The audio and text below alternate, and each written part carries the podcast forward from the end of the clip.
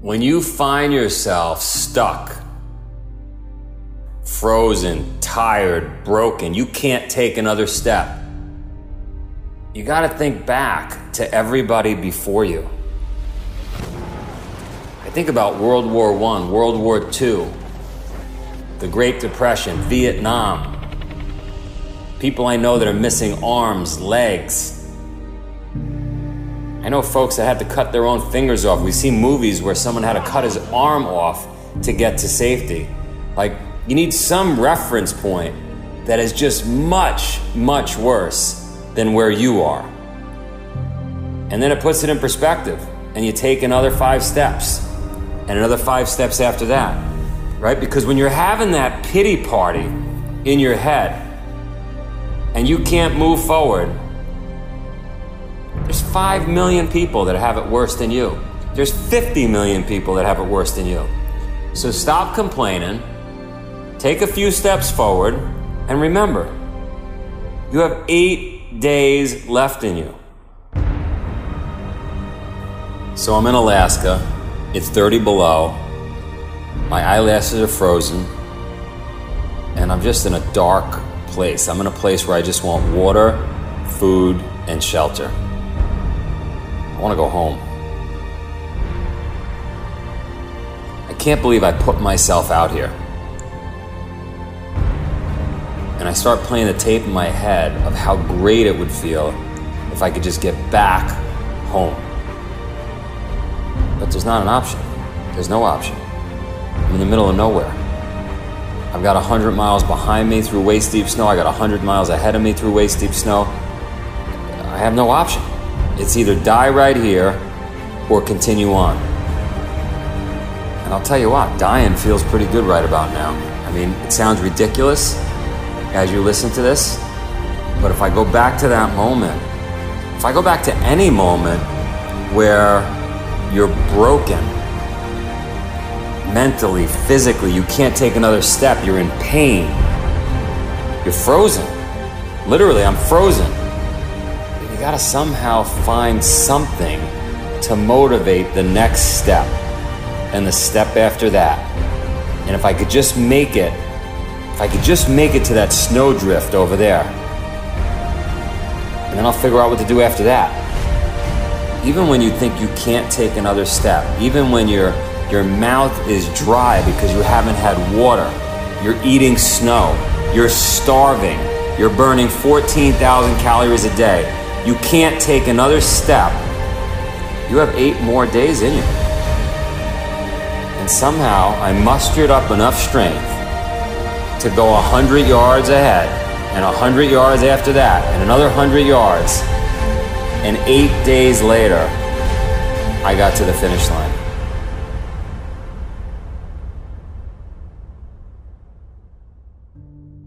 We definitely all stop before we have to. We stop because we think we have to. We don't stop because we have to.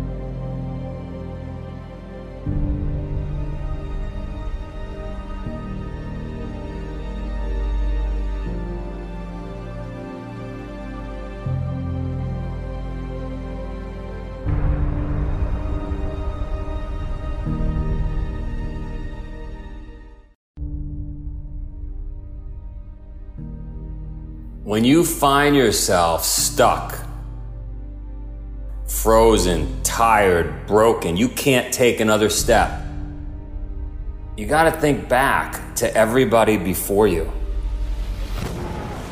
I think about World War I, World War II, the Great Depression, Vietnam. People I know that are missing arms, legs. I know folks that had to cut their own fingers off. We see movies where someone had to cut his arm off to get to safety. Like, you need some reference point that is just much, much worse than where you are. And then it puts it in perspective, and you take another five steps, and another five steps after that, right? Because when you're having that pity party in your head, and you can't move forward, there's 5 million people that have it worse than you. There's 50 million people that have it worse than you. So stop complaining, take a few steps forward, and remember, you have eight days left in you. So I'm in Alaska, it's 30 below, my eyelashes are frozen, and I'm just in a dark place. I'm in a place where I just want water, food, and shelter. I want to go home. I can't believe I put myself out here. And I start playing the tape in my head of how great it would feel if I could just get back home. But there's not an option. There's no option. I'm in the middle of nowhere.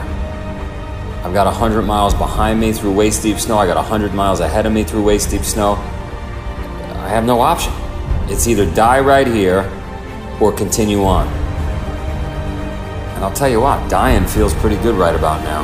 I mean, it sounds ridiculous as you listen to this, but if I go back to that moment, if I go back to any moment where you're broken mentally, physically, you can't take another step, you're in pain, you're frozen. Literally, I'm frozen you gotta somehow find something to motivate the next step and the step after that. And if I could just make it, if I could just make it to that snowdrift over there, and then I'll figure out what to do after that.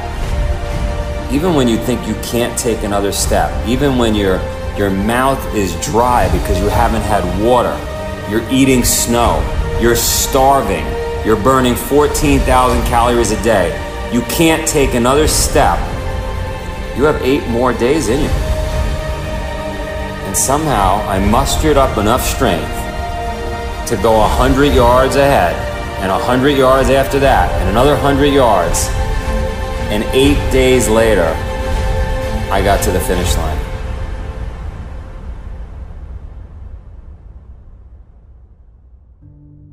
We definitely all stop before we have to.